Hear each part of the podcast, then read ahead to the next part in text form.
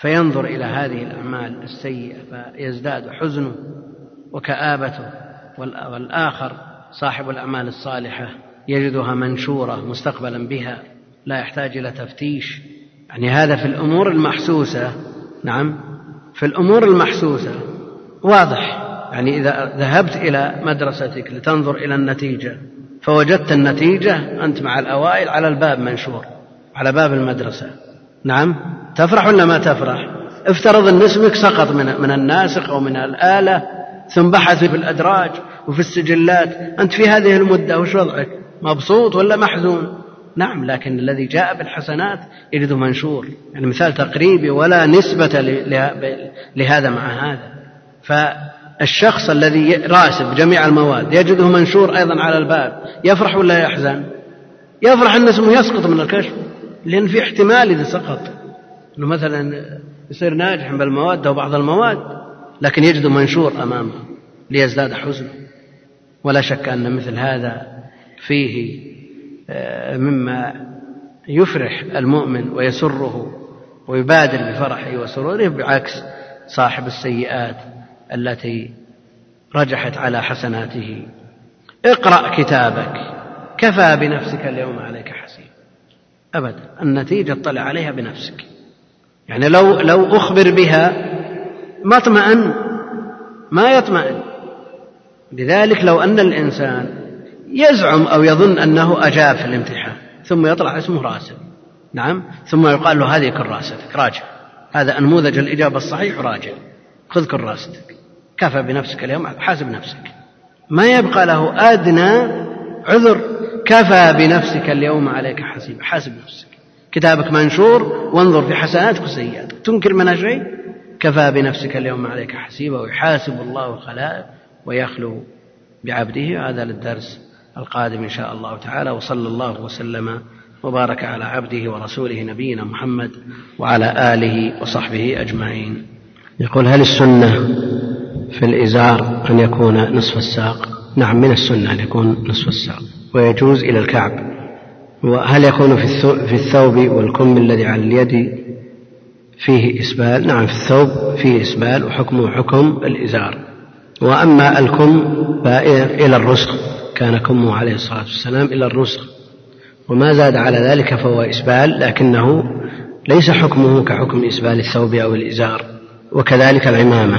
أزرة المؤمن إلى نصف ساقه حكمه حكم الثوب. كل ما يلبس على النصف الأسفل المدى حكم واحد. ما في فرق. يقول كيف يصل الإنسان إلى مرتبة الإحسان؟ المسلم العادي لا شك أنه يستطيع في زيادة قدر إسلامه وإيمانه بكثرة الطاعات واجتناب المعاصي حتى يكون مؤمنا يزيد قدر ما في قلبه على مجرد الإسلام في الأعمال الظاهرة.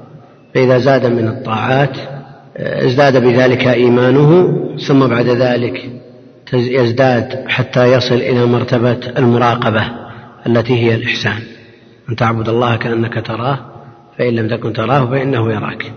يقول ما ماذا بعد الصراط بالتفصيل؟ هل هي جنة أم أرض يجتمع فيها المؤمنون؟ وهل جاء ترتيب صحيح لأحداث يوم القيامة؟ كلام الشيخ رحمه الله تعالى على ما سيأتي في هذا الدرس آه، فيه شيء من الترتيب.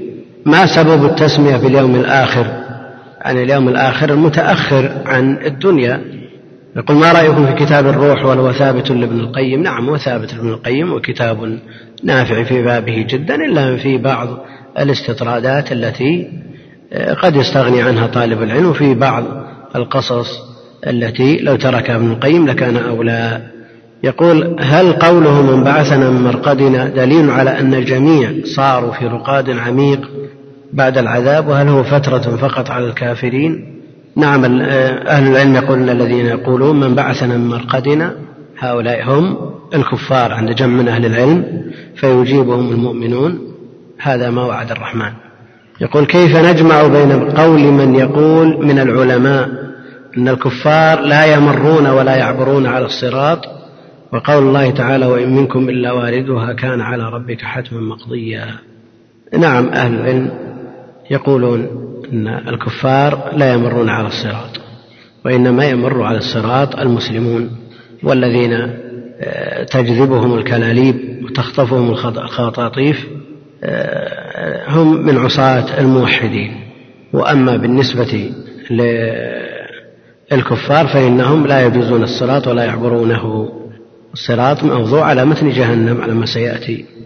ومنهم من يقول أن الجميع يمرون. مؤمنهم وكافرهم ويكون ممن يخطف وتخطفهم الكلاليب ويكردسون في النار هؤلاء يشملهم يشملهم هذا الوصف من الكفار ومن العصاة حتى ينقوا ويهذبوا. يقول حديث سمرة بن جندب قصة رؤيا النبي عليه الصلاة والسلام والعذاب الذي رآه هل هو العذاب في القبر أو عذاب أو في جهنم؟ وفي جهنم أما ما رآه من صاحبي القبرين فإنه في عذاب القبر. كم عدد النفخات التي تنفخ؟ من أهل العلم من يرى أنهما نفختان. نفخة صعق ونفخة قيام. ومنهم من يزيد الثالثة وجاء فيها النص نفخة الفزع ومنهم من يدرج نفخة الفزع, الفزع بنفخة آه، الصعق. يقول لما سميت الغيبيات بالسمعيات؟ سميت بذلك لأنها يستدل عليها بالسمع فقط لا بالعقل. سميت الغيبيات بالسمعيات لأنه إنما يستدل عليها بالسمع لا بالعقل. يقول هل ثبت أن أسماء الملكين منكر ونكير؟ جاء في ذكرهما الخبر الذي أوردناه آه، سابقا في الدرس آه، الماضي. وأهل العلم يختلفون في إثباته وهو قابل للتحسين. هل عذاب القبر دائم مستمر أم ينقطع؟ لا شك أن الذي لا يجيب الشاك والمرتاب يعذب في قبره ويفتح له باب إلى النار يأتيه من سمومها وحرها. وفي قوله جل وعلا النار يعرضون على غدو وعشيا هذه لا شك أنه يدل على أنه مستمر بالنسبة للكفار. أما بالنسبة للعصاة لا سيما من جاء فيهم النص فالذي يظهر أنه لا يستمر. هل الكافر يسأل في قبره؟ جاء بالنص أن الذي يسأل المؤمن الموقن ويجيب بالجواب الصحيح ويسأل أيضا الشاك والمرتاب. ولا شك أن المنافق شاك ومرتاب وقد يقول قائل أن الكافر ليس بشاك ولا مرتاب. فلا يدخل في السؤال ومنهم من قال ذلك من أهل العلم من قال أن الكافر لا يسأل باعتبار أنه مفروغ منه. والمنافق الذي قال في الدنيا لا إله إلا الله لكنه لم يدخل الإيمان في قلبه مثل هذا هو محل السؤال. يقول الانتحاريين كيف يكون حالهم وقد ذابت وتقطعت أجسامهم؟ سبق أن ذكرنا أن من احترق جسمه ولم يبق منه شيء ومن أكلته السباع ومن مات في بر أو بحر وتفرقت أجزاؤه الله جل وعلا قادر على أن يجمع آه، جسمه في مكان واحد. هل يحس المسلم بطول المكث في القبر؟ لا شك أنه في نعيم لكنه دون نعيم الجنة. يفتح له باب إلى الجنة ويوسع له في قبره يفسح له في قبره ويكون قبر روضة من رياض الجنة. وفي نعيم لكنه مع ذلك يسأل الله جل وعلا أن تقوم الساعة. لأن ما وراء ذلك أعظم. يقول يرد في كلام بعض العلماء وبعض الحكام يقول كلمة ما زالت دارجة على سنة البعض في بعض الأحيان كلمة حنا أهل العوجة ويريدون بالعوجة كلمة التوحيد لأنها عوجة عن الشرك. أنا أول مرة أسمع هذا التأويل. أنا أول مرة أسمع هذا التأويل أن العوجة هي كلمة التوحيد. لأن أعرف أنها يراد بها نوع من السيوف مائلة هذا اللي يتبادر إلى إلى إلى فهم هذا. يقول ذهب جمع من العلماء إلى القول بقبول رواية المبتدع إذا لم يدعو إلى بدعته. أرجو بيان الضابط في هذا الأمر وهل تقبل رواية المبتدع؟ العلماء يختلفوا في رواية المبتدع اختلافا كثيرا ممن عرف أنه يرد رواية المبتدع مطلقا. آه، الإمام مالك رحمه الله تعالى وجمع من أهل العلم. منهم من يقبلها مطلقا ومنهم من يفرق بين من يدعو إلى بدعته ومن لا يدعو ومنهم من يفرق بين من بدعته مكفرة ومن بدعته مفسقة ومنهم من يفرق بين من بدعته مغلظة كبرى ومن بدعته صغرى. وعلى كل حال كتب السنة طافحة بالرواية عن المبتدعة وكذا منها الصحيحان. فيها رواة من من وصف بالبدعة من رمي بها. فأهل العلم يقول المدار على الصدق. إذا كان الراوي محل الصدق فإنه تقبل روايته. فإن من المبتدعة من يرى تعظيم شأن الكذب كالخوارج مثل هؤلاء تقبل روايتهم. ومنهم من يرى بجواز شهادة الزور لموافقيهم فهؤلاء لا تقبل رواياتهم.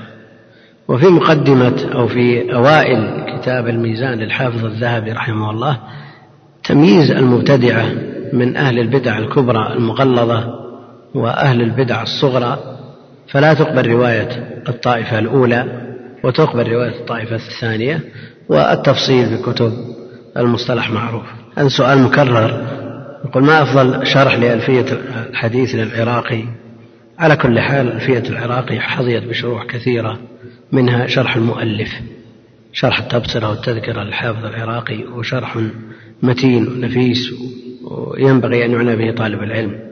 ومنها شرح للسخاوي واسمه فتح المغيث وشرح لزكريا الأنصاري اسمه فتح الباقي وشرح للسيوطي شروح لهذه الألفية. يعني حظيت بشروح كثيرة أجمعها وأشملها شرح السخاوي. أدرج فيه شرح المصنف وزاد عليه تحريرات ونقول لا توجد عند غيره. وعلى كل حال شرح المؤلف لا يستغنى عنه فإذا فرغ منه طالب العلم قرأ شرح السخاوي ويكتفي بهذا.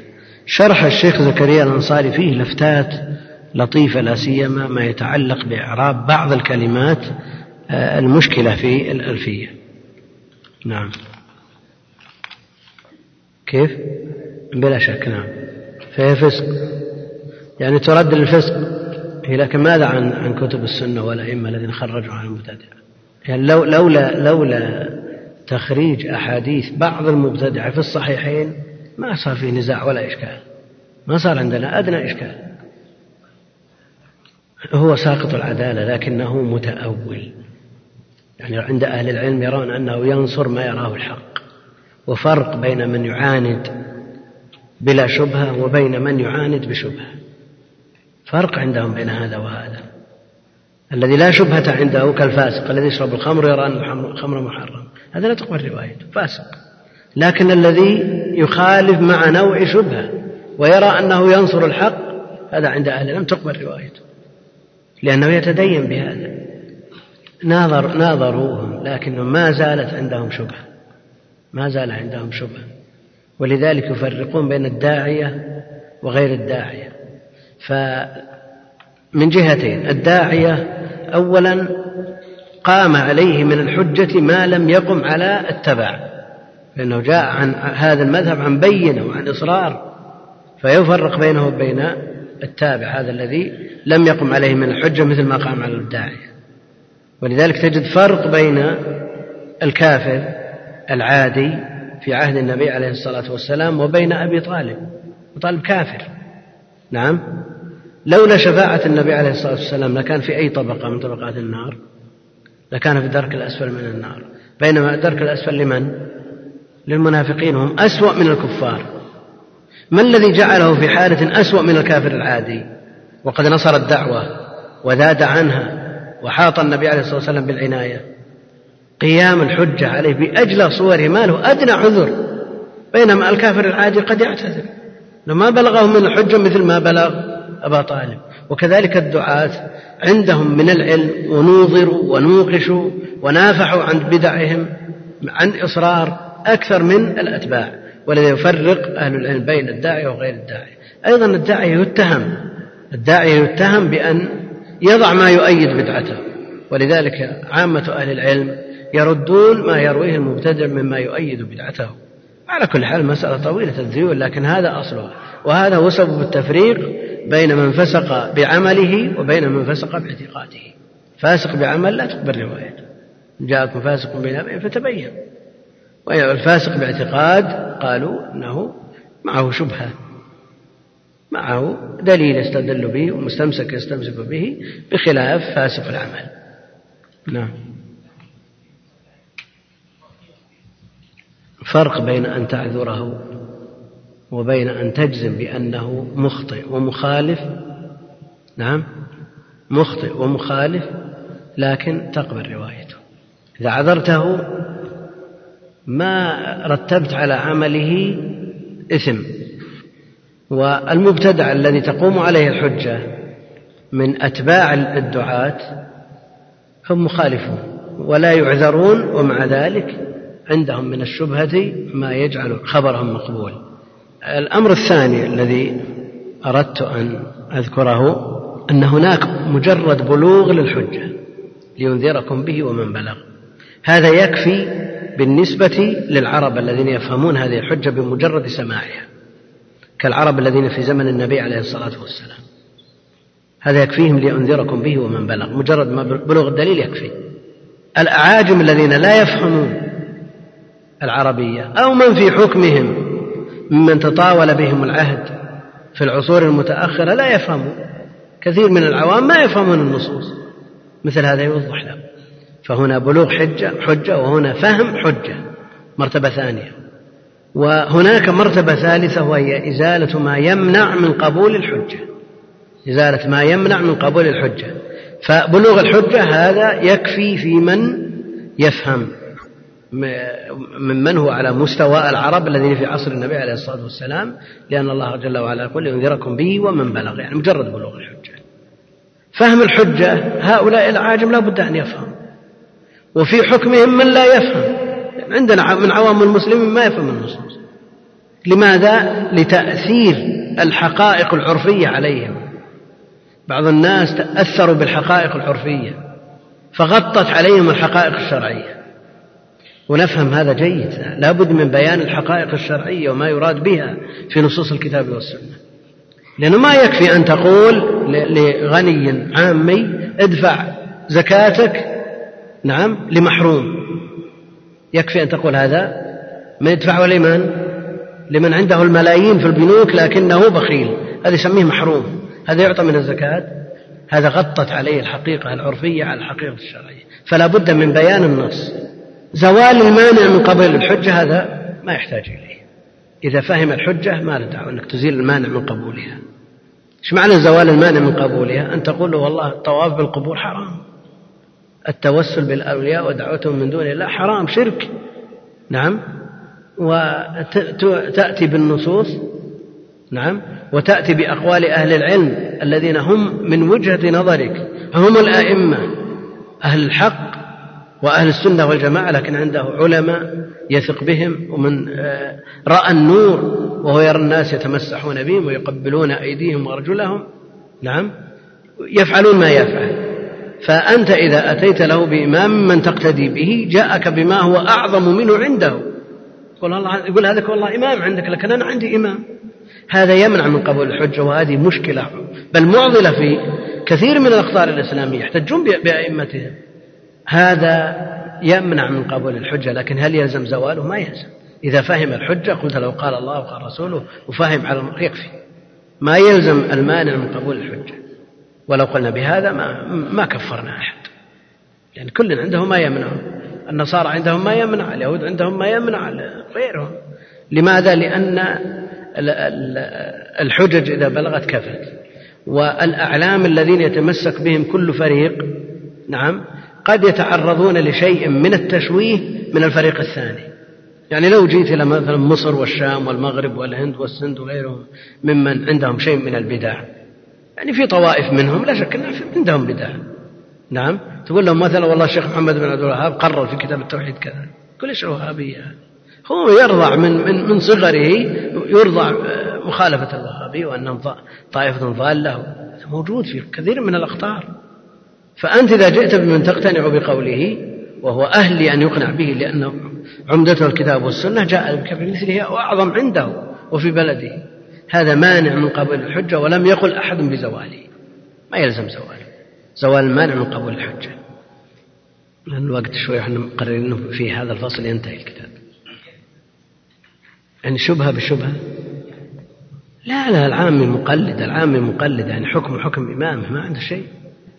لكن الإشكال الإشكال أن, أن الآن العوام تلقى عليهم الشبه كما تلقى على العلماء. الآن ما في ما يحجب هذه الشبه عن العامة بسبب وسائل الإعلام التي وصلت أو دخلت قعر البيوت. صار يسمعها العامي والمتعلم على حد سواء. لا لا لا هؤلاء هؤلاء لا عبرة بهم. هؤلاء لا عبرة بهم. هؤلاء عوام في ميزان الشرع. يعني هؤلاء مثل اللي يكتبون في الصحف الآن. في آه، نقد بعض القواعد المسلمة وبعض المسائل التي يفتى بها على القول الراجح بدليله. هؤلاء إذا إذا ناقشتهم في الوضوء وجدتهم صفر لكنهم أهل هوى يتبعون المتشابه كما جاء في كتاب الله جل وعلا. الحمد لله رب العالمين وصلى الله وسلم وبارك على عبده ورسوله نبينا محمد وعلى آله وصحبه أجمعين. طيب يقول المؤلف رحمه الله تعالى ويحاسب الله الخلائق. يحاسب الله الخلائق يعني من أهل التكليف من الجن والإنس يحاسبهم فيجازيهم بأعمالهم من خيرا فخير وإن شرا فشر وهذا الأصل أن الجميع محاسبون ولذلك نصبت الموازين لمعرفة مقدار رجحان السيئات أو الحسنات أو السيئات كما تقدم في ذكر الميزان.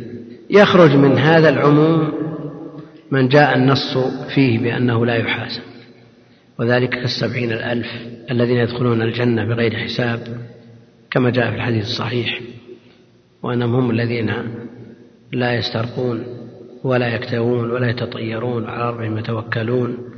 وجاء في بعض الأخبار أن مع كل واحد سبعين ألفا وفي بعضها مع كل ألف سبعين ألفا. فهؤلاء لا يحاسبون ومن باب أولى الأنبياء. مع أنه من نوقش الحساب يهلك ومن نوقش الحساب عذب كما جاء في الحديث الصحيح. وقالت عائشة رضي الله عنها وماذا عن قوله جل وعلا فسوف يحاسب حسابا يسيرا؟ قال ذلك العرض العرض هو مجرد عرض. ولذا قال الشيخ رحمه الله تعالى ويحاسب الله الخلائق ويخلو بعبده المؤمن فيقرره بذنوبه. وما منكم من أحد إلا سيكلمه ربه ليس بينه وبينه ترجمان. يقرره بذنوبه يخلو بعبده المؤمن ويقرره بذنوبه كما وصف ذلك في الكتاب والسنة. عملت كذا في يوم كذا عملت كذا في يوم كذا حتى يخشى على نفسه من الهلاك ثم يبشره الله جل وعلا بأنه ستره في الدنيا وأنه يغفر له في الآخرة. وأما الكفار فلا يحاسبون محاسبة من توزن حسناته وسيئاته فإنه لا حسنات له. وقدمنا إلى ما عملوا من عمل فجعلناه هباء منثورا. لا حسنات لهم. وقد يفعلون بعض الأعمال الصالحة من الإحسان إلى الغير وهذا يجازون به في الدنيا. ومن أهل العلم من يقول أنهم يجازون بحسناتهم حتى في الآخرة وأنهم يحاسبون ويخفف من عذابهم مما عملوه من غير الشرك من غير الشرك. وعلى كل حال سواء هذا أو هذا فالنتيجة واحدة وهي الخلود في النار. نسأل الله السلامة والعافية. فإنه لا حسنات لهم ولكن تعد أعمالهم فتحصى. فيوقفون عليها ويقررون بها ويقررون بها في بعض النسخ يجزون بها في بعض النسخ أيضا يخزون لأنه ينادى عليهم على رؤوس الخلائق. نسأل الله السلامة والعافية. وأما بالنسبة للمؤمنين فإنهم يخلو الرب جل وعلا بعبده فيقرره بذنوبه. لا يفضحه بين الخلائق كما يحال الكافر. فيوقفون عليه ويقررون بها. ثم بعد هذا قال وفي عرصات القيامة الحوض المورود للنبي صلى الله عليه وسلم. إذا بعث الناس من قبورهم ثم نفخ في أخرى فإذا هم قيام ينظرون مثل ما تقدم. كما رتب الشيخ رحمه الله تعالى بعد فتنة القبر بعد هذه الفتنة إما نعيم وإما عذاب وتقوم القيامة التي أخبر الله بها فيقوم الناس من قبورهم لرب العالمين حفاة إلى آخره فتنصب الموازين. الشيخ رتب ترتيب ولعله يقصد هذا الترتيب. يعني ترتيب ذكري مبني على الترتيب نعم الزمني. فتوزن بها أعمال العباد وتنشر الدواوين صاحب الأعمال فآخذ كتابه بيمينه إلى آخره ثم يحاسب الله الخلائق يعني المحاسبة بعد الوزن لأنه قال في الأول تنصب الموازين ثم قال ويحاسب الله الخلائق. أو هذا إيضاح وبيان لكيفية الوزن. لا الوزن توضع الحسنات في كفة والسيئات في كفة. فمن ثقلت موازينه ومن خفت موازينه. ثم بعد ذلك يحاسب الله الخلائق. ويخلو بعبده فيقرر بذنوبه إلى أن قال وأما الكفار فلا يحاسبون. محاسبة من توزن حسناته وسيئاته فإنه لا حسنات لهم يعني الوزن خاص بالمسلمين. وأما الكفار فلا يحاسبون محاسبة من توزن. نعم ولكن تعد أعمالهم فتحصى فيوقفون عليها ويقررون بها. وفي عرصات القيامة بعد ذلك بعد هذه المحاسبة يحتاجون إلى إلى الشرب؟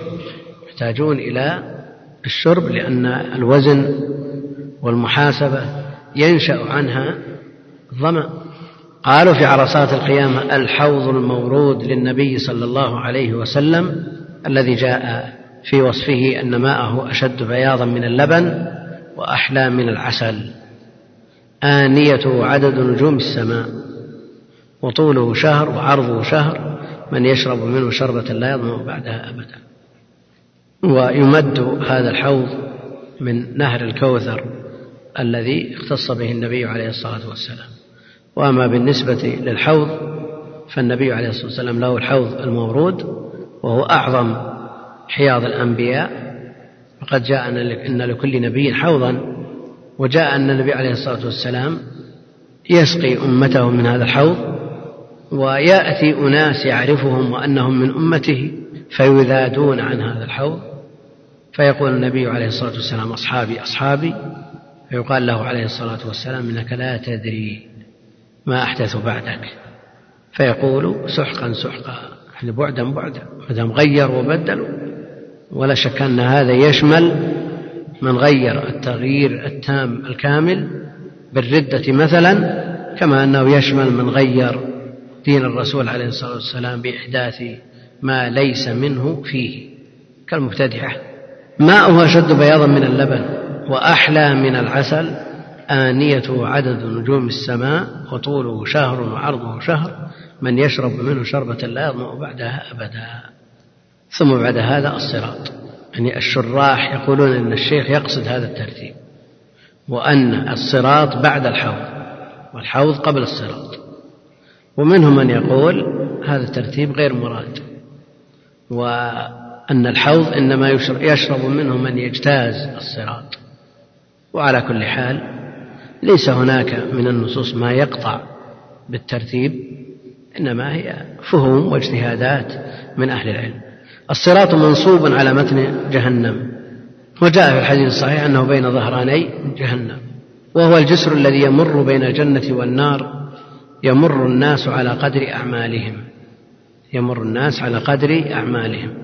فمنهم من يمر كلمح البصر ومنهم من يمر كالبرق ومنهم من يمر كالريح ومنهم من يمر كالفرس الجواد ومنهم من يمر كركاب الإبل ومنهم من يعدو عدوا ومنهم من يمشي مشيا ومنهم من يزحف زحفا ومنهم من يخطف خطفا ويلقى في جهنم. هؤلاء متفاوتون. ولا شك أن التزام المسلمين بالصراط المستقيم في دار الدنيا متفاوت. تفاوتا بينا. وعلى قدر هذا التفاوت يكون التفاوت في جواز الصراط هناك. من الناس من يلزم الصراط المستقيم ويكون هو ديدنه بحيث لا يحيد عنه يمنة ولا يسرى. فمثل هذا إذا لزمه في الدنيا لزمه في الآخرة. وصار مروره عليه كلمح البصر. ثم إذا كان عنده شيء من الخلل اليسير يمر كالبرق ومنهم من يمر كالريح إلى أن قالوا منهم من يمر كالفرس الجواد إلى كركاب الإبل يعدو عدوا ومنهم من يمشي مشيا ومنهم من يزحف زحفا ومنهم من يخطف خطفا ويلقى في جهنم. مثل هؤلاء لا شك أنهم متفاوتون كتفاوت التزامهم بالصراط المستقيم في الدنيا. ويلقى في جهنم فإن الجسر عليه كلاليب تخطف الناس بأعمالهم. كلاليب تخطف الناس بأعمالهم. فمن مر على الصراط دخل الجنة. مر على الصراط دخل الجنة. الجسر كلمة عربية فيما يصعد عليه ليتجاوز به ما تحته. يسمونها الآن كبري هذه كلمة تركية وليست عربية. العربية الجسر ومنهم من يخص الجسر بما يمر على الماء. يعني حافتي النهر يكون بينهما جسر وهذا شيء معروف مشاهد وقائم في القديم والحديث لكنه هنا الجسر الذي بين الجنة والنار هو الصراط. ثم بعد ذلك قال فمن مر على الصراط دخل الجنة. بعد هذا الجسر الذي هو الصراط قنطرة بين الجنة والنار. لأنه قال فمن مر على الصراط دخل الجنة يعني مآله إلى الجنة. لكنه قبل ذلك يوقف على القنطرة. فإذا عبروا عليه اجتازوا هذا الجسر فإنهم يوقفون على قنطرة بين الجنة والنار فيقتص لبعضهم من بعض فيقتص لبعضهم من بعض. قد يقول قائل هذا في شيء من آه، الإرباك في التصور. يعني عندنا ميزان تجاوزنا ورجحت كفة الحسنات ثم جاءنا بعد ذلك صراط احتمال ما دام رجحت كفة الحسنات على السيئات فمن رجحت حسناته على سيئاته كيف يمكن أن يخطف ويلقى في النار؟ ثم بعد ذلك إذا تجاوز الصراط يوقف على قنطرة فيقتص لبعضهم من بعض. هذا وارد ولا ما هو وارد؟ يعني إذا رجحت الحسنات على السيئات ماذا يبقى بعد هذا؟ يبقى أن النتيجة ضمنت الآن. فأما من ثقلت موازينه في عيشة راضية يعني صار من أهل الجنة. وأما من خفت موازينه فأمه هاوية يعني عرفنا من الصراط من الموازين من الميزان عرفنا هذا. عرفنا النتيجة من الميزان. وبعد بعد ذلك يأتي هول آخر وهو الصراط. فيه دحض مزلة وفيه كلاليب تخطف الناس بأعمالهم. فكيف يكون هذا بعد الميزان؟ ثم بعد ذلك إذا تجاوزوا الصراط ولم يخطفوا بأعمالهم إذا عبروا عليه وقفوا على قنطرة بين الجنة والنار ليقتص لبعضهم من بعض. الآن هم ضمنوا الجنة. ضمنوها بإيش؟ بثقل الموازين موازين الحسنات. نعم. ثم بعد ذلك بمجاوزتهم الصراط ثم بعد ذلك إذا وقفوا على القنطرة واقتص لبعضهم من بعض. لا شك أنهم في الحساب يعرفون أنهم ناجون بتقرير الله جل وعلا إذا خلا الرب بعبده المؤمن وقرره بذنوبه وقال أنا سترتها في الدنيا وأغفرها في الآخرة أيضا ضمن. ثم بعد ذلك يجتاز الصراط. ثم يوقف على القنطرة فيقتص لبعضهم من بعض. لماذا؟ لزوال ما في نفوس بعضهم على بعض. لينزع الغل. ونزعنا ما في صدورهم من غل إخوانا. فيقتص لبعضهم من بعض لأن هذه الأماكن التي أو هذه الأهوال التي مروا بها قد يبقى في نفوسهم ما يبقى. من نفوس بعضهم على بعض فإذا وقفوا على قنطرة بين الجنة والنار يقتص لبعضهم من بعض فإذا هذبوا ونقوا أذن الله لهم في دخول الجنة. هذا بعد الحساب. إنما يكون كالترضية لبعضهم من بعض. يعني كالمحاللة والمسامحة من بعضهم من بعض. نعم يسير نعم. بلا شك. الحمد لله رب العالمين وصلى الله وسلم على نبينا محمد وعلى آله وصحبه أجمعين. أما بعد فقد قال المصنف رحمه الله تعالى وفي عرصة القيامة الحوض المورود لمحمد صلى الله عليه وسلم ماؤه أشد بياضا من اللبن وأحلى من العسل آنيته عدد نجوم السماء طوله شهر وعرضه شهر من يشرب منه شربة لم يظمأ بعدها أبدا. والصراط منصوب على متن جهنم وهو الجسر الذي بين الجنة والنار. ويمر الناس على قدر أعمالهم فمنهم من يمر كلمح البصر ومنهم من يمر كالبرق الخاطف ومنهم من يمر كالريح ومنهم من يمر كالفرس الجواد ومنهم من يمر كركاب الإبل ومنهم من يعدو عدوا ومنهم من يمشي مشيا ومنهم من يزحف زحفا ومنهم من يخطف فيلقى في جهنم. فإن الجسر عليه كلاليب تخطف الناس بأعمالهم فمن مر على الصراط دخل الجنة. فإذا عبروا عليه وقفوا على قنطرة بين الجنة والنار فيقتص لبعضهم من بعض فإذا هذبوا ونقوا أذن لهم في دخول الجنة. وأول من يستفتح باب الجنة محمد صلى الله عليه وسلم وأول من يدخل الجنة من الأمم أمته. وله صلى الله عليه إليك وله صلى الله عليه وسلم في القيامة ثلاث شفاعات.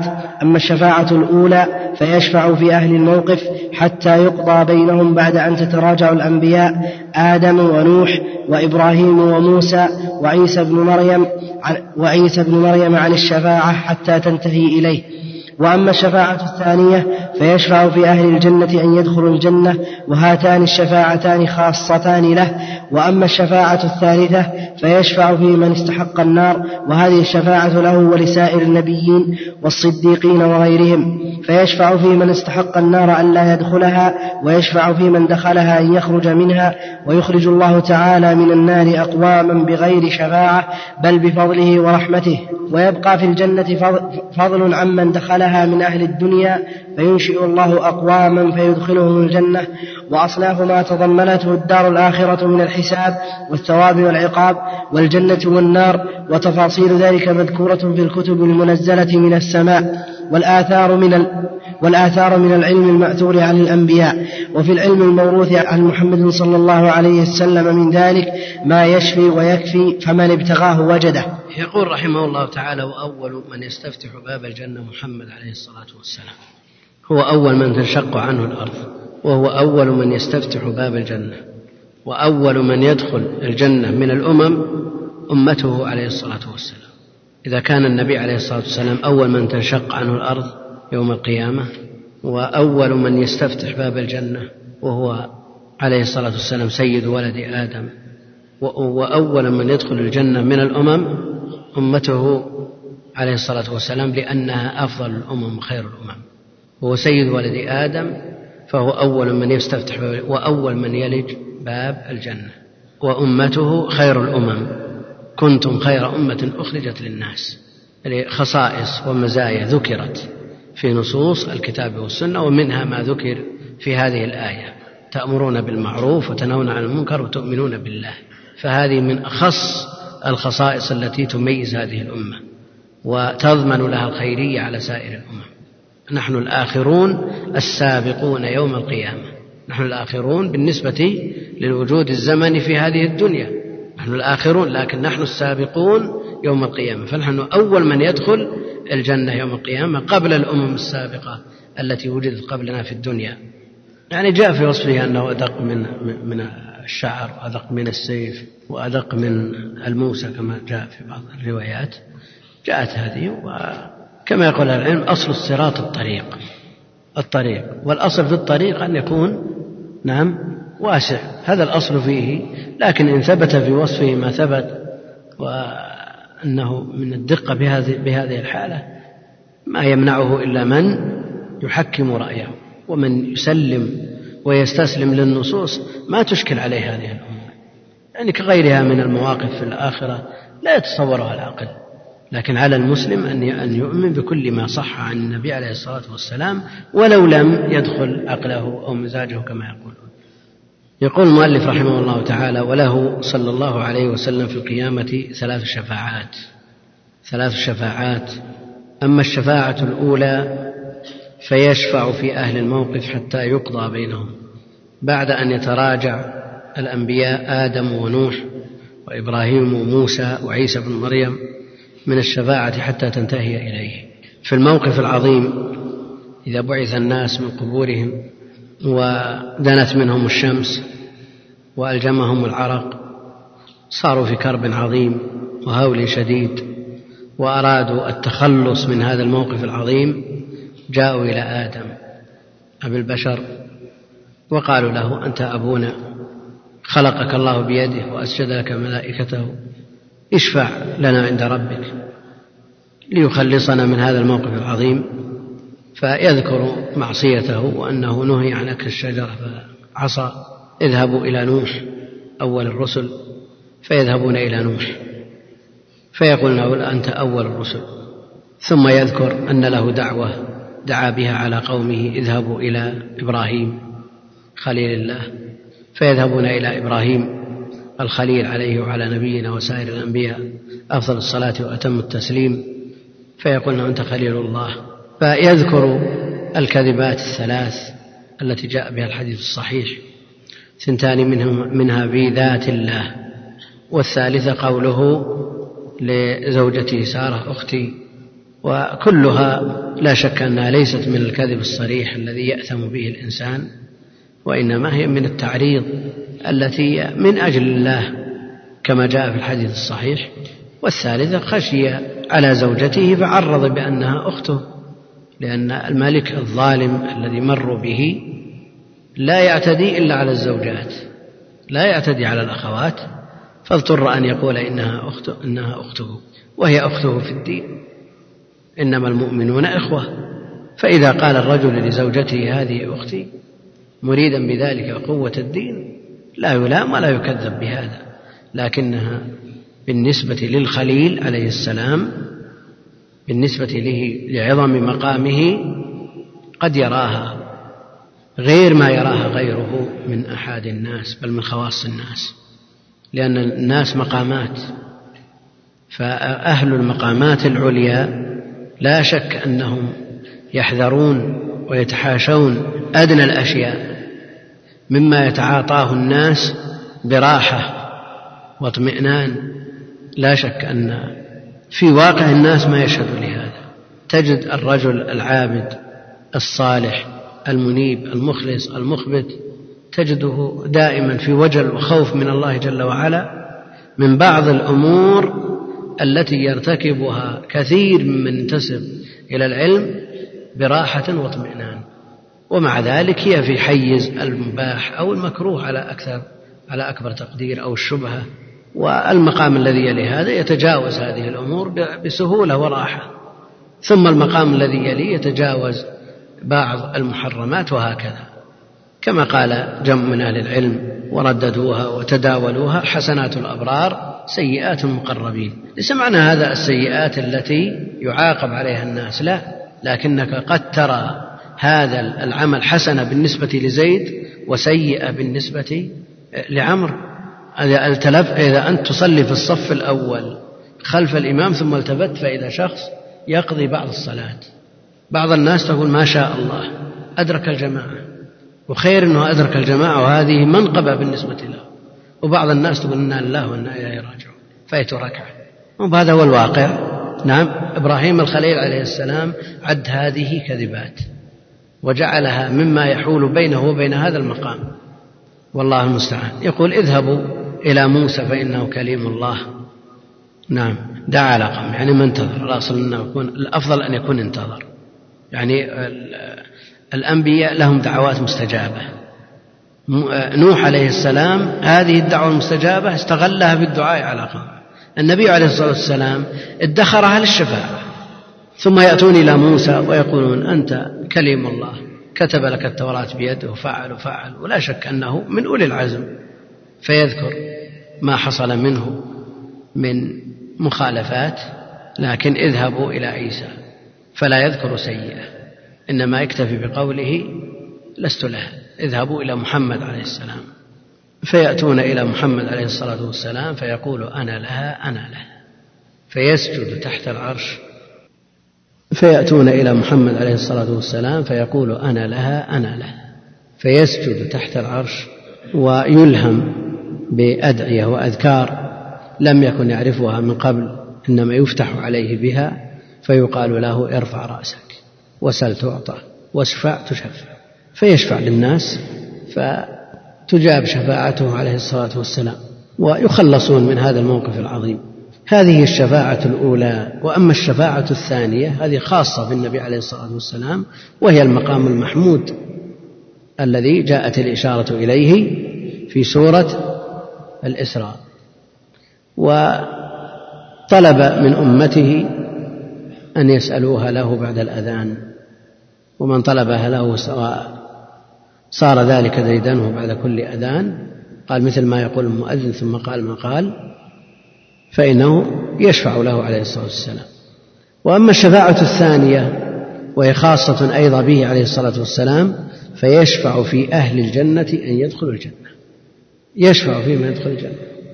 يستفتح باب الجنة وهو أول من يحرك حلق الجنة. نعم. إيه. نعم حديث الإجلاس معروف. حديث الإجلاس معروف من أهل العلم يتكلم فيه. على كل حال آه، المقام المحمود منهم من يقول هو الشفاعة العظمى التي نحن بصددها. آه، الشفاعة الثانية يشفع في أهل الجنة يدخل الجنة لأنهم يستبطئون هذا الدخول. ويريدون أن يرى كل, كل واحد منهم منزلته ويصل إلى ما وعد مما لا عين رأت ولا أذن سمعت ولا خطر على قلب بشر. فيفزعون إليه عليه الصلاة والسلام ليشفع لهم فيشفع. وهاتان الشفاعتان خاصتان له وأما الشفاعة الثالثة فيشفع في من استحق النار من شفاعاته الخاصة به شفاعته لعمه أبي طالب فيشفع عنه ليخفف عنه العذاب فيوضع في ضحضاح من نار وفي رواية يلبس نعلين من نار يغلي منه ماء دماغ ولا يرى أن أحدا من أهل النار أشد عذابا منه وهو أهونهم عذابا نسأل الله السلامة والعافية. وأما الشفاعة الثالثة فيشفع في من استحق النار وهذه الشفاعة له ولسائر النبيين والصديقين وغيرهم فيشفع في من استحق النار ألا يدخلها ويشفع في من دخلها أن يخرج منها. هذه الشفاعة ليست خاصة في النبي عليه الصلاة والسلام وإنما هي له ولغيره من النبيين والصديقين. فيشفعون لمن استحق النار لا يدخلها ويشفعون في من دخلها أن يخرج منها. وهذه الشفاعة هي التي يعترف بها ويقر بها ويعتقدها أهل السنة وينكرها. بعض طوائف البدع كالخوارج والمعتزلة لأنهم يرون أن من ارتكب الكبيرة لا يدخل الجنة وإذا دخل النار فإنه خالد مخلد فيها لا يخرج منها. ثم قال ويخرج الله من النار أقواما بغير شفاعة بل بفضله ورحمته. رحمة أرحم الراحمين بعد هذه الشفاعات كلها يخرج الله بها من النار أقواما مع أن الجميع جميع هذه الشفاعات إنما كانت بفضله ورحمته وإذنه للشافع ورضاه عن المشفوع له كما جاء في النصوص فيتعود إلى فضله ورحمته جل وعلا. ويخرج الله من النار أقواما بغير شفاعة بل بفضله ورحمته ويبقى في الجنة فضل عمن دخلها من أهل الدنيا. فينشئ الله لها أقواما فيدخلهم الجنة فيدخلهم الجنة. أقوام ما كلفوا بعمل يدخلهم الله الجنة بفضله ورحمته كما أنه يبقى أيضا في النار فضل ولا تزال النار يلقى فيها وتقول هل من مزيد حتى يضع فيها رب العزة قدمه فينزوي بعضها إلى بعض فتقول قط قط. الجنة ينشئ الله لها أقواما لأنها فضل من الله جل وعلا لا يلزم منه عمل. وأيضا النار عذابه لا يعذب بها من لا يستحق العذاب. قد يقول قائل لماذا يخلق الله للجنة أقوام ولا يخلق للنار أقوام؟ لأنه لو خلق للنار أقواما ما كلفوا في الدنيا يكون ظالما له. الله جل وعلا حرم الظلم على نفسه فينشئ الله لها أقواما فيدخلهم الجنة وأصناف ما تضمنته الدار الآخرة من الحساب والثواب والعقاب والجنة والنار. يعني من الأمور السمعية التي لا يثبتها عقل وإنما تثبت بالسمع ولا تدرك بالعقول تقصر دونها العقول ولا تدرك بالأقيسة. وأصناف ما تضمنته الدار الآخرة من الحساب والثواب والعقاب والجنة والنار وتفاصيل ذلك مذكورة في الكتب المنزلة من السماء كالقرآن والتوراة والإنجيل والزبور. صحف إبراهيم صحف موسى وغيرها من الكتب المنزلة. لكن العلم الموروث لنا من نبينا عليه الصلاة والسلام سواء كان في كتاب الله أو سنته عليه الصلاة والسلام فيه غنية وكفاية. أما ما يذكر في كتب التفسير أو كتب أشراط الساعة أو أمور الآخرة من ما ينسب لأهل الكتاب فإنه لا يصدق ولا يكذب. فإن جاء في شرعنا ما يوافقه صدقناه وإن جاء في شرعنا ما يخالفه كذبناه وإن كان لا موافق ولا مخالف فإن هذا يتوقف فيه. لئلا يكون حقا فنرده بغير حجة أو يكون باطلا فنقبله بغير حجة. وتفاصيل ذلك مذكور في الكتب المنزلة من السماء والآثار من العلم المأثور عن الأنبياء. لكن العلم المأثور عن الأنبياء غير نبينا عليه الصلاة والسلام لا بد من أن نجد في شرعنا ما يشهد له. نجد ما يشهد, ما يشهد له. وفي العلم الموروث عن محمد صلى الله عليه وسلم من ذاك ما يشفي ويكفي يعني ما ثبت في كتاب الله وصح عن النبي عليه الصلاة والسلام ما يشفي ويكفي فمن ابتغاه وجده. فلسنا بحاجة إلى أن ننظر في كتب غيرنا أو أن ننظر إلى ما لم يصح عن نبينا عليه الصلاة والسلام ولو نسب إليه. فلا نعتمد على موضوعات ولا على أحاديث وأخبار ضعيفة كما أننا لا نعتمد على ما يقوله أعداؤنا من الكفار فنثبت به عذاب أو ننفي به عذاب كالأشرطة التي تتداول في هذا المعنى. فإننا لا ننتظر منهم أن نستفيد منهم في هذه الأبواب شيئا لأنها أبواب سمعية معولنا فيها على ما جاءنا عن الله وعن نبيه عليه الصلاة والسلام ولسنا بحاجة إلى مصادر أخرى يثبتونها تارة ثم ينفونها أخرى ونعلق عقائدنا بأخبار أعدائنا بحيث إذا تعلقنا بها وتشبثنا بها نفوها كما هو الحاصل في كثير من تصرفاتهم. فتبقى ثوابتنا ومسلماتنا مرتبطة بغيرنا بنظريات قابلة للنفي والإثبات فإذا أذعنا لهم وسلمنا بما يقولون نفوها. وفي هذا من التشكيك في ديننا وفي عقائدنا ما فيه. وعندنا كتاب الله وسنة نبيه عليه الصلاة والسلام وفيهما ما يشفي ويكفي كما قال الشيخ رحمه الله تعالى فمن ابتغاه وجده والله أعلم. وصلى الله وسلم وبارك على عبده ورسوله نبينا محمد وعلى آله وصحبه أجمعين. بسم الله الرحمن الرحيم. الحمد لله رب العالمين.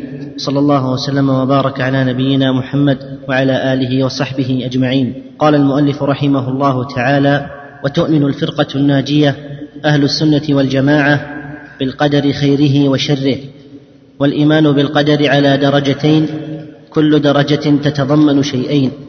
فالدرجة الأولى الإيمان بأن الله تعالى عليم بما الخلق عاملون بعلمه القديم الذي هو موصوف به ازلا وابدا وعلم جميع أحوالهم من الطاعات والمعاصي والأرزاق والآجال. ثم كتب الله في اللوح المحفوظ مقادير الخلق فأول ما خلق الله القلم قال له اكتب. قال ما أكتب؟ قال اكتب ما هو كائن إلى يوم القيامة. فما أصاب الإنسان لم يكن ليخطئه وما أخطأه لم يكن ليصيبه. جفت الأقلام وطويت الصحف. كما قال تعالى ألم تعلم أن الله يعلم ما في السماء والأرض؟ إن ذلك في كتاب إن ذلك على الله يسير.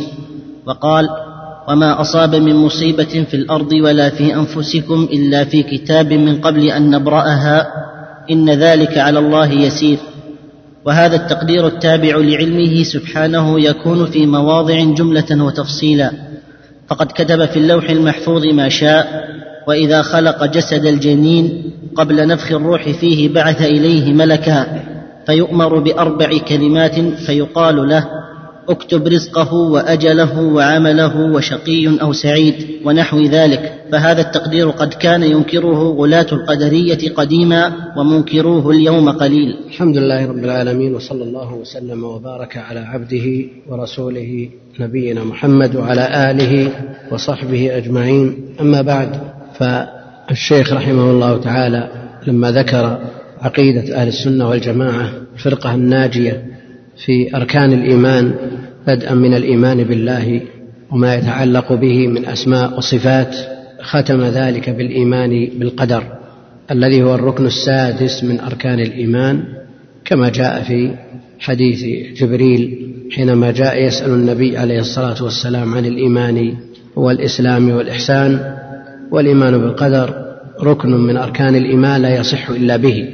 في أول حديث في الصحيح صحيح مسلم في كتاب الإيمان يعني بعد المقدمة قال رحمه الله تعالى عن مسلم في كتاب الإيمان في أول حديث في الكتاب. يقول رحمه الله حدثني أبو خيثمة زهير بن حرب قال حدثنا وكيع عن كهمس عن عبد الله بن بريدة عن يحيى بن يعمر حا وحدثنا عبد الله بن عبيد الله بن معاذ العنبري وهذا حديثه. قال حدثنا أبي قال حدثنا كهمس عن ابن بريدة عن يحيى بن يعمر قال كان أول من قال في القدر بالبصرة معبد الجهني. أول من قال بالقدر معبد الجهني. يعني من قال بنفي القدر. لأن القدرية يطلقون ويراد بهم القدرية النفاة. هذا عند الإطلاق. وقد يطلق ويراد بهم القدرية الغلاة في الإثبات. وكلاهما مجانب للصواب. يعني القدرية النفاة يقابلهم الجبرية فيبالغون في النفي وأولئك يبالغون في الإثبات. ووفق الله أهل السنة والجماعة فتوسطوا بين الفئتين الضالتين. قال كان أول من قال في القدر بالبصرة معبد الجهني. فانطلقت أنا وحميد بن عبد الرحمن الحميري حاجين أو معتمرين أو حاجين أو معتمرين. فقلنا لو لقينا أحدا من أصحاب رسول الله صلى الله عليه وسلم فسألناه عما يقول هؤلاء في القدر. يعني بدعة القدرية قديمة من أقدم البدع حدثت في عصر الصحابة. فسألناه عما يقول هؤلاء في القدر فوفق لنا عبد الله بن عمر بن الخطاب داخلا المسجد. فاكتنفته أنا وصاحبي أحدنا عن يمينه والآخر عن شماله فظننت أن صاحبي سيكل الكلام إلي. فقلت يا أبا عبد الرحمن هذه كنية ابن عمر. أبا عبد الرحمن يعني يا أبا عبد الرحمن إنه قد ظهر قبلنا يعني بجهتنا بالبصرة. ناس يقرؤون القرآن يقرؤون القرآن ويتقفرون العلم. يعني لهم عناية بالقرآن ويتقفرون العلم يعني يحرصون عليه أشد الحرص حتى أنهم يطلبونه في القفار والبراري وفي كل مكان. يتقفرون العلم وذكر من شأنهم يعني من عباداتهم وحرصهم وذكر من شأنهم أنهم يزعمون ألا قدر وأنهم يزعمون ألا قدر وأن الأمر أنف يعني مستأنف ما في شيء مقدر سابق كل شيء يحدث في وقته كل شيء لا يقدره ولا يكتبه ولا يعلمه إلا في وقته وأن الأمر أنف يعني مستأنف قال فإذا لقيت أولئك فأخبرهم أني بريء منهم وأنهم براء مني والذي يحلف به عبد الله بن عمر. هو الله جل وعلا لو أن لأحدهم مثل أحد ذهبا فأنفقه ما قبل الله منه ما قبل الله منه حتى يؤمن بالقدر. لماذا؟ لأنه ركن من أركان الإيمان. من لم يؤمن به كفر نسأل الله العافية. وما منعهم من تقبل منهم إلا أنهم كفروا هذا هؤلاء كفر فلا تقبل منهم نفقاتهم يقول الذي يحلف به عبد الله بن عمر لو أن لأحدهم مثل أحد ذهبا فأنفقه ما قبل الله منه حتى يؤمن بالقدر. ثم قال حدثني أبي عمر بن الخطاب قال بينما نحن جلوس عند رسول الله صلى الله عليه وسلم ذات يوم اطلع علينا رجل شديد بياض الثياب الحديث بطوله. حديث جبريل حينما سأل النبي عليه الصلاة والسلام عن الإيمان وعن الإسلام والإيمان والإحسان ثم والذي الشاهد منه قال فأخبرني عن الإيمان. قال أن تؤمن بالله وملائكته وكتبه ورسله واليوم الآخر وتؤمن بالقدر خيره وشره. قال صدقت. هذه أركان الإيمان. فالإيمان بالقدر ركن من أركان الإيمان لا يصح إلا به.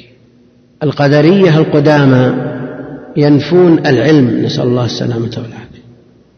والشافعي يقول ناظروهم بالعلم فإن أنكروه كفروا وإن أقروا به خصموا. لكن القدرية الذين جاءوا من بعدهم كأنهم رأوا أن المسألة مكشوفة. يعني الخالق لا يعلم لا يعلم من خلق شيء لا لا يمكن أن يعتقده من يقرأ القرآن ويؤمن بالقرآن.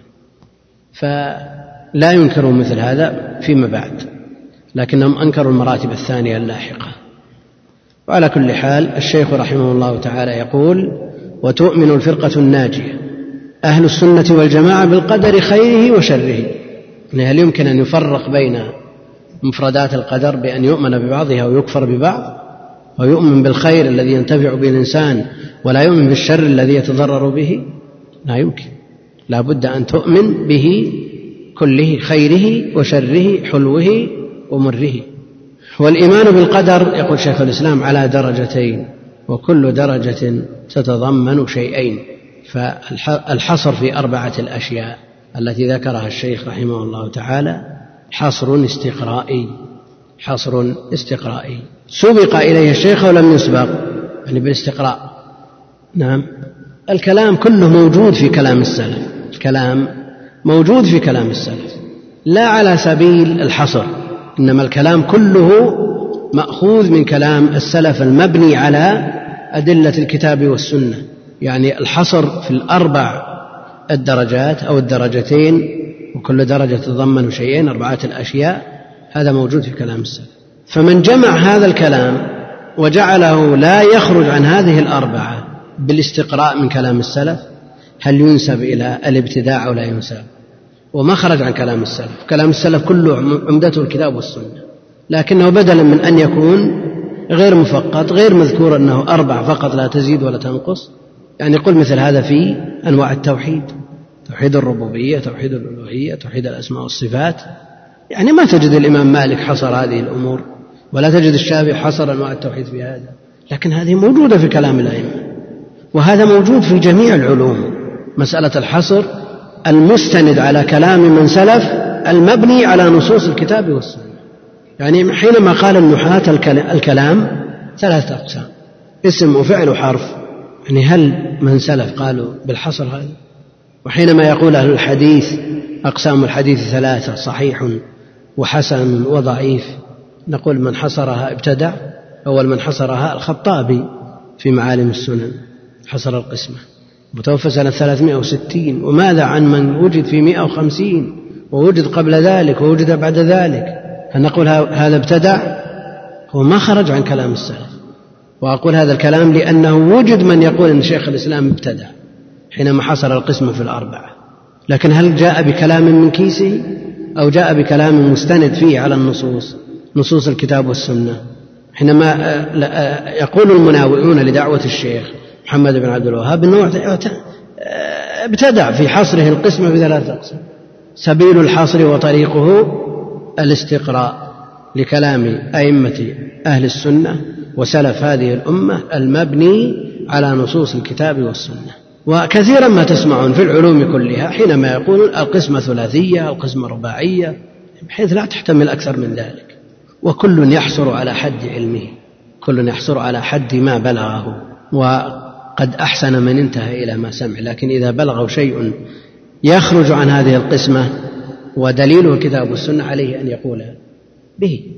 والأصل في مثل هذه المسائل ما جاء من حصر في الأحاديث النبوية اجتنبوا السبع الموبقات. وعلى الإنسان أن ينتهي إلى ما يسمع لا يزيد إلا بنص. النبي عليه الصلاة والسلام قال لم يتكلم في المهد إلا ثلاثة. وهذا على حسب ما بلغه في وقت التحديث بهذا الحديث. والا صح عنه أنه تكلم أكثر من ثلاثة فيما بعد. هل يمكن أن يستدرك على النبي عليه الصلاة والسلام في هذا الحصر؟ لا يمكن. أساء الأدب من قال في هذا الحصر نظر. وجد لكنه أساء الأدب. وقالها عن غفلة. هذا المظنون به. وإلا ينظر في كلام من؟ في كلام من لا ينطق عن الهوى. فنحتاج إلى مثل هذه الأمور. الحصر الاستقرائي لا بد له من استقراء تام. وشيخ الإسلام رحمة الله عليه من أهل الاستقراء التام. من أهل الاستقراء التام. ولذلك إلى يومنا هذا ما وجد من يزيد درجة أو مرتبة من مراتب هذه الدرجات. ما وجد مع حرص المخالفين على النقد ما وجد من من يأتي بزيادة. وإن قال إن الحصر في هذه الأشياء الأربعة ابتداء. والحصر فائدته ضبط العلم وتيسيره للمتعلمين حينما يقول درجتين كل درجة تتضمن شيئين. مثل لو جاء بكلام سرد من غير تفقيط أنت حينما تذاكر وتريد أن تستذكر وأنت عندك خبر من من الجملة أنها تبلغ كذا تراجع نفسك فيما بعد. اجتنبوا السبع الموبقات ثم تعدد واحد اثنين ثلاثة أربعة خمسة وين وين السادسة والسابعة لابد أن تعصر ذهنك لتحضرها لكن لو ما في حصر تأتي بالتي يسر والذي لا يتيسر.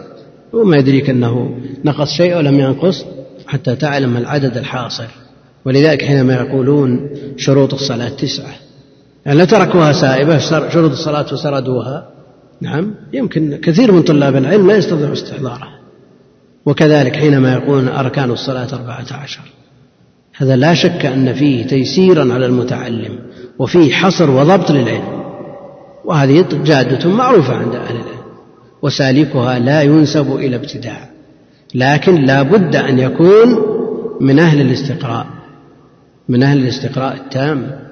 ما يأتي شخص يأخذ من كتاب واحد أو من نص واحد أو ثم بعد ذلك يحصر له. والإيمان بالقدر على درجتين كل درجة تتضمن شيئين.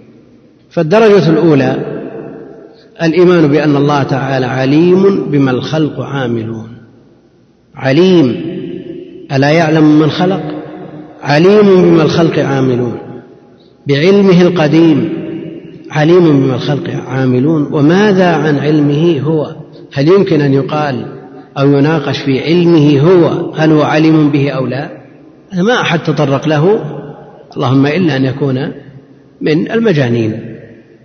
عليم بما الخلق عاملون أو بما الخلق عاملون بعلمه القديم. حاط بكل شيء علما. ألا يعلم من خلق؟ والكل خلقه. وأعمالهم أيضا خلقه. والله خلقكم وما تعملون. عليم من الخلق عاملون بعلمه القديم. القديم. له إطلاق لغوي وهو المتقدم على غيره ولو نسبيا كالعرجون القديم. يعني العرجون الذي يبس وصرم من النخل قبل شهر بالنسبة لما صرم اليوم قديم. والقلم الذي استعملته في العام الماضي بالنسبة للقلم الجديد نعم قديم. لكن هل المراد هنا بالقديم هذا الإطلاق؟ لا. قديم بمعنى المتقدم على غيره تقدما مطلقا. الأول الذي ليس قبله شيء. القديم يردفه شيخ الإسلام وكثير من أهل العلم بقولهم أزلي. أعوذ بالله العظيم وسلطانه القديم.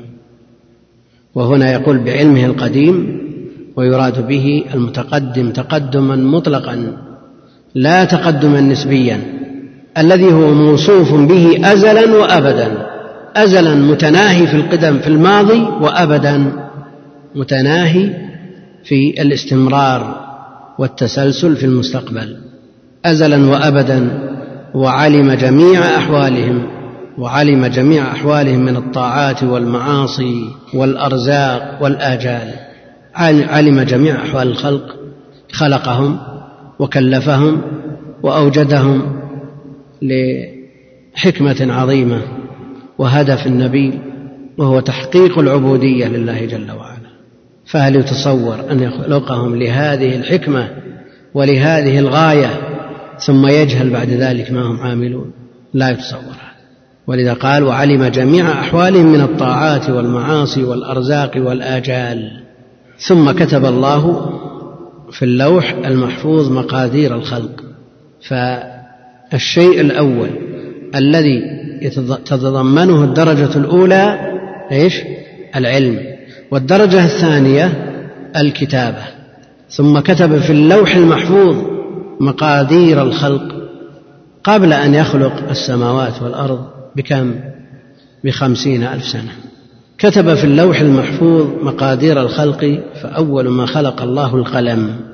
فأول ما خلق الله القلم قال له اكتب. أول ما خلق الله القلم قال له اكتب. أول ما خلق الله القلم الوقف على إيش؟ نقف على أول ما خلق الله القلم ثم نقول قال له اكتب نقدر حرف كما قدر بعضهم قدر بعضهم ثم قال أو فقال له اكتب. أو نقول أول ما خلق الله القلم قال له اكتب. فيكون القول مرتبط بالأولية. يعني في أول وجوده قيل له اكتب. بغض النظر عن كونه أول ما أول المخلوقات أو خلق قبله شيء. يعني لو يقال لمولود ولد اليوم أول ما ولد الطفل غسل. تكون الأولية مرتبطة بإيش؟ بتغسيله. بتغسيله. لا أنه أول مخلوق أو أول مولود. لا. وهنا أول ما خلق الله القلم يعني من يقف على هذا يقول إن القلم أول المخلوقات مطلقا. وإذا ربطنا الأولية بقول اكتب لا يمتنع أن يكون قد خلق قبله شيء. ولذا يختلف أهل العلم في القلم مع العرش أيهما أقدم أيهما الأول. يقول ابن القيم رحمه الله والناس مختلفون في القلم الذي كتب القضاء به من الديان هل كان قبل العرش أو هو بعده؟ نعم. قولان عند أبي العلا الهمداني. والحق أن العرش قبله لأنه وقت الكتابة كان ذا أركان وكتابة القلم الشريف تعقبت إيجاده من غير فصل زمان. يعني ما في فاصل خلق القلم ثم ترك ثم بعد ذلك قيل له اكتب. لا. وكتابة القلم الشريف تعقبت إيجاده من غير فصل زمان. والحق أن العرش قبل قبل القلم. يعني هل هذا معارضة لقوله عليه الصلاة والسلام أول ما خلق الله القلم؟ قال له في معارضة؟ لا ما في معارضة. نعم؟ نعم. يكون اللوح أيضا كتب قبل خلق قبل القلم. هل, هل هذا لازم وليس بلازم يعني إذا قلنا باقتران الكتابة بخلق القلم أول ما خلق الله القلم قال له اكتب من غير فاصل. خلقه فقال له اكتب. يعني لما قال له اكتب هل اللوح موجود ولا غير موجود؟ الذي يكتب به موجود. فالأولية هذه لا تعني الأولية المطلقة إنما هي الأولية المقيدة بالكتابة. نعم. ممكن قال له اكتب. قال ما أكتب؟ قال اكتب ما هو كائن إلى يوم القيامة. نعم. يعني من هذه الأمة يعني من هذه الأمة المأمور به النبي عليه الصلاة والسلام. قلنا صلاتي نعم ونسكي المأمور به النبي عليه الصلاة والسلام. فهل هو أول مسلم على الإطلاق؟ لكنه أول مسلم من هذه الأمة بلا شك. لكن حينما يقولها المقتدي وجهت وجهي الذي فطر السماوات والأرض نعم حينما يقولها في صلاته هل يقول وأنا من المسلمين أو يقول وأنا أول المسلمين؟ كما كان النبي عليه الصلاة والسلام يقول نعم. معروف المسألة خلافية هل تقال الأذكار بحروفها أو كل يقول ما يناسبه؟ يعني مثل دعاء سيد الاستغفار مثلا. ماذا تقول المرأة؟ نعم. تقول ما يناسبها. نعم. نعم تقول ما يناسبها. قال اكتب قال ما اكتب قال اكتب ما هو كائن إلى يوم القيامة. يعني كتبت المقادير إلى يوم القيامة. قبل أن تخلق السماوات والأرض بخمسين ألف سنة كما في صحيح مسلم. فما أصاب الإنسان لم يكن ليخطئه وما أخطأه لم يكن ليصيبه يعني في حديث ابن عباس واعلم أن ما أصابك لم يكن ليخطئك وما أخطأك لم يكن ليصيبك. ماذا نستفيد من علمنا بهذا الشيء؟ أن ما أصابنا لم يكن ليخطئنا. وماذا عن الأسباب التي تتقى بها هذه المصائب؟ ما دام كتبت المقادير كلها. في كتاب لا يتغير ولا يتبدل. الذي في علم الله جل وعلا لا يتغير ولا يتبدل. ومن ذلك الآجال. فماذا عن زيادة العمر بالصلة؟ ما دام كتب في اللوح المحفوظ أن هذا عمره ستون سبعون سنة. وفي الحديث الصحيح من سره أن يبسط له في رزقه وينسأ له في أثره في أجله فليصل رحمه. ما يبدل القول لديه؟ نعم. يعني ما في علم الله جل وعلا لا يتغير البتة لكن الذي يتغير ما في علم الملك المأمور بالكتابة هو الذي يتغير. ومنهم من يقول أن التغيير هذا والزيادة ليست زيادة في السنين والأيام وإنما زيادة بركة زيادة معنوية. وهذا شيء ملاحظ أن السنة من بعض الناس تعدل عشر سنوات من غيره. واليوم من بعض بالنسبة لبعض الناس قد يعدل أسبوع من غيره. وهكذا. والزيادة بالبركة حاصلة. تجدون المؤلفات الكثيرة لبعض العلماء ممن لم تطل أعمارهم. كل هذا بسبب البركة. فما أصاب الإنسان لم يكن ليخطئه. طيب قد يقول قائل إذا كان لن يخطئني ما, ما كتب علي وما أصابني لماذا أتقيه بفعل الأسباب؟ ومن طرائف العامة وإن كان فيه ما فيه شخص قيل له لماذا هذا الحرص الشديد؟ وأنت مالك إلا المكتوب. قال أنا والله ما خفت إلا من المكتوب اللي ما هو مكتوب ما هو بجاي هذا مطابق للحديث ما أصاب الإنسان لم يكن ليخطئه لكن هذا الاعتقاد لا بد منه. لكن ما الآثار المرتبة على هذا؟ معنى أنه يزيد خوفه من المكتوب؟ لا إنما يطمئن ويعلق قلبه بالله جل وعلا ويثق به ويبذل الأسباب التي أمر بها. وعامي آخر قيل له القدر القدر كل شيء بقدر إن كل شيء خلقناه بقدر. قال وش اللي مل المزابر إلا القدر؟ هذا حقائق لكن هل هل يكون موقف المسلم من هذه الأمور مثل هذه بمثل هذا الكلام؟ لا يا أخي. هذا الكلام صحيح أن الآجال مقدرة وكل هؤلاء الذين في المقابر الذين ملأوا المقابر كلهم ماتوا بقدر الله جل وعلا. لكن هل معنى هذا ان نتصرف بمثل هذا الكلام أو نتذرع به أو يزيد خوفنا من المقدور لأنه لا بد من أن يصيبنا؟ لا. نبذل الأسباب التي أمرنا بها ونثق بالله جل وعلا ونتحلى باليقين بما عند الله جل وعلا ومع ذلك يصبر الإنسان إذا أصيب ويحتسب إن أصابته سراء شكر وإن أصابته ضراء صبر وكله خير بالنسبة للمسلم. فما أصاب الإنسان لم يكن ليخطئه وما أخطأه لم يكن ليصيبه. يعني لو الناس كلهم اجتمعوا على أن ينفعوه أو يضروه بشيء لم يكتب له لن يستطيعوا جفت الأقلام وطويت الصحف. يعني ما في تغيير ولا تبديل. هذا هو الموضوع. ولما قال الصحابة للنبي عليه الصلاة والسلام وما دامت الأمور مكتوبة ومقدرة وفرغ منها فلماذا العمل؟ قال اعملوا كل ميسر لما خلق اعملوا كل ميسر لما خلق له.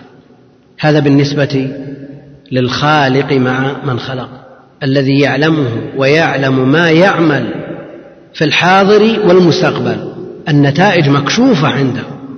لكن لو أن مدرسا من المدرسين في بداية الفصل كتب الدرجات بكشف في أول درس. نعم. وقال اعملوا النتائج تأتيكم فيما بعد. يصلح ولا ما يصلح؟ لا يصلح لأنه لا يعلم من أحوالهم شيء. نعم. لا يعلم من أحوالهم شيء. لا يعلم من أحوالهم في الماضي ولا في الحاضر. فضلا عن المستقبل. أفعل هذا فقد ظلمه. فقد ظلمه. لأن بعض المدرسين يقول خلاص أنا قدرت للطلاب أو بعض الطلاب على وجه الخصوص. خلاص اجتهد أو لا تجتهد أنت راسب. وبعضهم يقول نم أو لا تنام أنت ناجح. هل يتصور هذا من مخلوق؟ لا لكن الخالق الذي يعلم من خلق يعلم ما هم عاملون في المستقبل. ولذلك كتب كل شيء. وإذا بلغ الجنين أربعة الأشهر أرسل إليه الملك. فيؤمر بكتب أربع كلمات. بإيش؟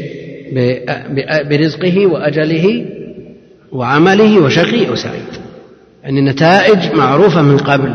هذا بالنسبة للخالق لكن المخلوق هي محجوبة عنه. ولذلك أمر بالعمل أمر بالعمل. اعملوا فكل ميسر لما خلق له. وهذا الباب أعني باب القضاء والقدر من أبواب الدين العظيمة التي زلت فيها الأقدام وهو من أعقد أبواب الدين.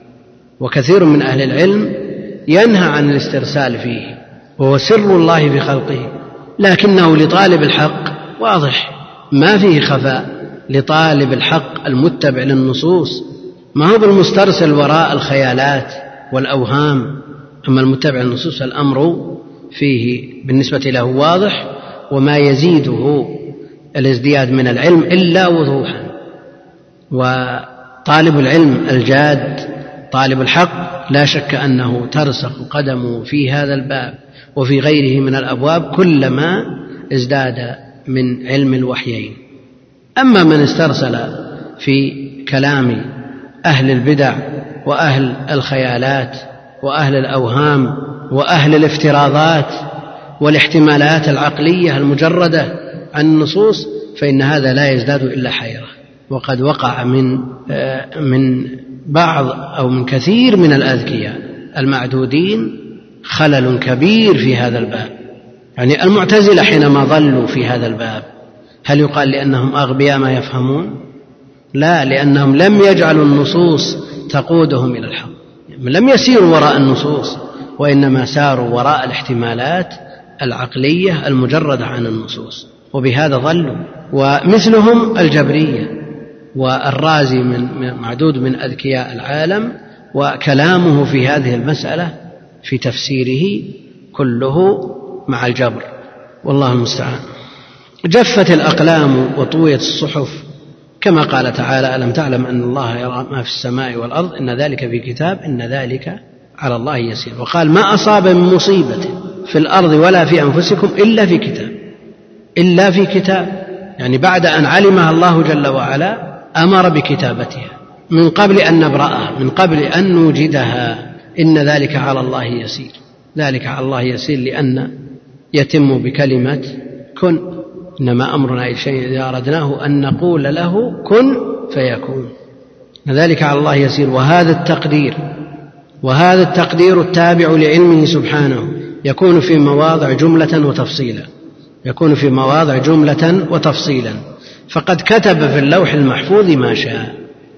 يكون في مواضع جملة وتفصيلا فقد كتب في اللوح المحفوظ ما شاء. نأخذ على سبيل المثال القرآن. هل كتب في اللوح المحفوظ اجمالا يعني ذكره فقط أو كتب تفصيلا بحروفه؟ هذه مسألة خلافية بين أهل العلم واللفظ محتمل. يعني في لوح محفوظ ومكتوب في اللوح المحفوظ.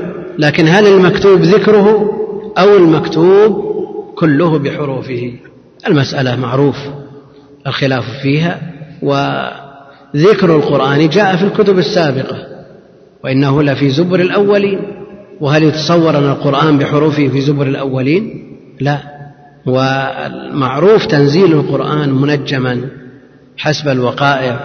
الله يتكلم تكلم به في وقائع ومناسبات متعددة كيفما شاء جل وعلا ومتى شاء وأما كونه كتب تفصيلا فهو مناسب لقول ابن عباس في تنزيله جملة في ليلة القدر إلى السماء الدنيا. وعلى كل حال سواء كان هذا أو ذاك فالقرآن كلام الله محفوظ في اللوح المحفوظ كما جاء في النصوص ولا يعنينا أن يكون مكتوبا جملة أو تفصيلا. فالذي يأتينا فيه التفصيل في النصوص نصوص الكتاب والسنة نؤمن به على سبيل التفصيل والذي يأتينا على سبيل الإجمال لا شك أننا نؤمن به إجمالا. فقد كتب في اللوح المحفوظ ما شاء وإذا خلق وإذا خلق جسد الجنين قبل خلق الروح قبل خلق الروح فيه يعني ينفخ فيه تنفخ فيه الروح بعد اكتمال الأربعة الأشهر. بعث إليه ملكا فيؤمر بأربع كلمات. فيقال له اكتب رزقه وأجله وعمله وشقي أم سعيد ونحو ذلك. على كل حال المعتزلة قدرية الشيعة قدرية الشيعة قدرية. ولذلك شيخ الإسلام لما ألف كتابه منهاج السنة النبوية نعم في الرد على الشيعة القدرية أو في نقض مذاهب الشيعة القدرية فهم قدرية. وهم يوافقون المعتزلة في كثير من مسائل الاعتقاد. نعم. بعض الفلاسفة نفوا العلم بالجزئيات وأثبتوا العلم بالكليات. يعني يعلم الأمور اجمالا لكن لا يعلمها تفصيل تفصيلا تعالى الله عما يقول علوا كبيرا. نعم. يعني المحو والإثبات. آه، معروف أن الكتابة هناك كتابة عامة وهي ما وجد في اللوح المحفوظ وهناك كتابة خاصة لكل مخلوق تخصه التي أمر بها الملك وهناك كتابة متجددة حولية في كل سنة في ليلة القدر. نعم أما ما في علم الله جل وعلا فلا يتغير وما يمحوه ويثبته وما يتغير فهو بالنسبة لما في علم الملائكة وعلم المخلوقين. ممن أطلعهم الله على شيء من ذلك. نعم. يعني يعيد النظر لكن ما في علمه لا يتغير. نعم. كتابة يومية بالنسبة للملكين يكتبون الحسنات والسيئات نعم. موجودة. يقول فيؤمر بأربع كلمات فيقال له اكتب رزقه وأجله وعمله وشقي أم سعيد ونحو ذلك. وإذا اطلع عليه الملك وعرف وضعه خرج عن دائرة الغيب. فقد يعرفه بعض المخلوقين.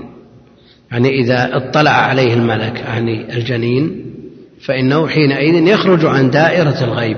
وما يقوله الأطباء من أنه يعرف الجنين إنما هو إذا خرج عن مرحلة الغيظ وما تغيظ الأرحام. وإلا فالحمل من الخمس التي لا يعلمها إلا الله جل وعلا. التي جاءت في آخر سورة لقمان وأيدها الحديث الصحيح وفسرها ووضحها بالحصر. في خمس لا يعلمهن إلا الله. ثم تلا الآية. حديث صحيح. فلا يعارض هذا بمثل ما يقوله بعض الأطباء أنهم يستطيعون ولذلك تجدون أخبارهم غير ثابتة. وكم من امرأة قيل لها إن جنينك ذكر ثم بعد ذلك يقولون أنثى والعكس. لكنه إذا اطلع عليه الملك خرج عن دائرة الغيب فبالإمكان أن يعلمه الأطباء بطرائقهم وآلاتهم. فهذا التقدير كان ينكره ولاة القدرية قديما.